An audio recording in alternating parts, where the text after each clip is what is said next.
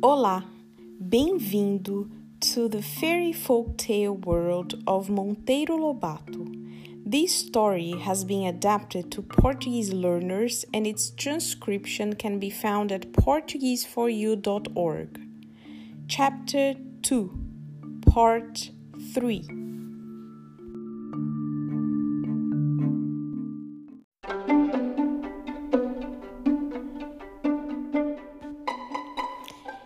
Pomar?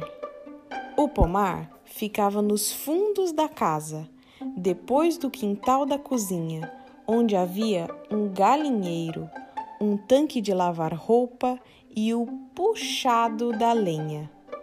O poço velho fora fechado depois que Dona Benta mandou encanar a água do morro. Passado o quintal vinha o pomar aquela delícia de pomar. Por que delícia? Porque as árvores eram muito velhas, e árvore, quanto mais velha, melhor para a beleza e a frescura da sombra. Árvore nova pode ser muito boa para dar frutas bonitas, baixinhas e fáceis de apanhar.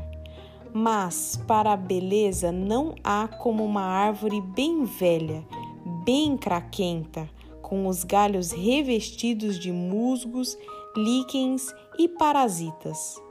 Certas árvores do pomar tinham donos. Havia a célebre pitangueira da Emília, as três jabuticabeiras de Pedrinho, a mangueira de manga espada de Narizinho e os pés de mamão de tia Anastácia. Até o Visconde tinha sua árvore pezinho de romã muito feio e raquítico. O resto das árvores não eram de ninguém, eram de todos. E quantas! Cambucaseiros, duas jaqueiras, os pés de cabeludo e grume-chama, os três pés de sapotis e aquele de fruta do conde que não ia por diante. Era tão antigo aquele pomar que os vizinhos até caçoavam. Viviam dizendo: o pomar de Dona Benta está tão velho que qualquer dia se põe a caducar.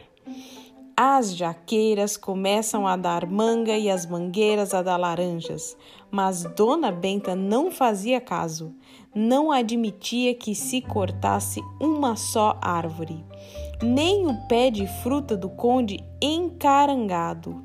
Dizia que cada uma delas lembrava qualquer coisa da sua meninice ou mocidade. Este pé de laranja baiana, costumava dizer, foi o primeiro que tivemos aqui, e dele saíram os enxertos dos outros. Naquele tempo, laranja baiana era uma grande novidade. A muda foi presente do defunto Zé das Bichas, um português muito trabalhador que morava numa chácara perto da vila.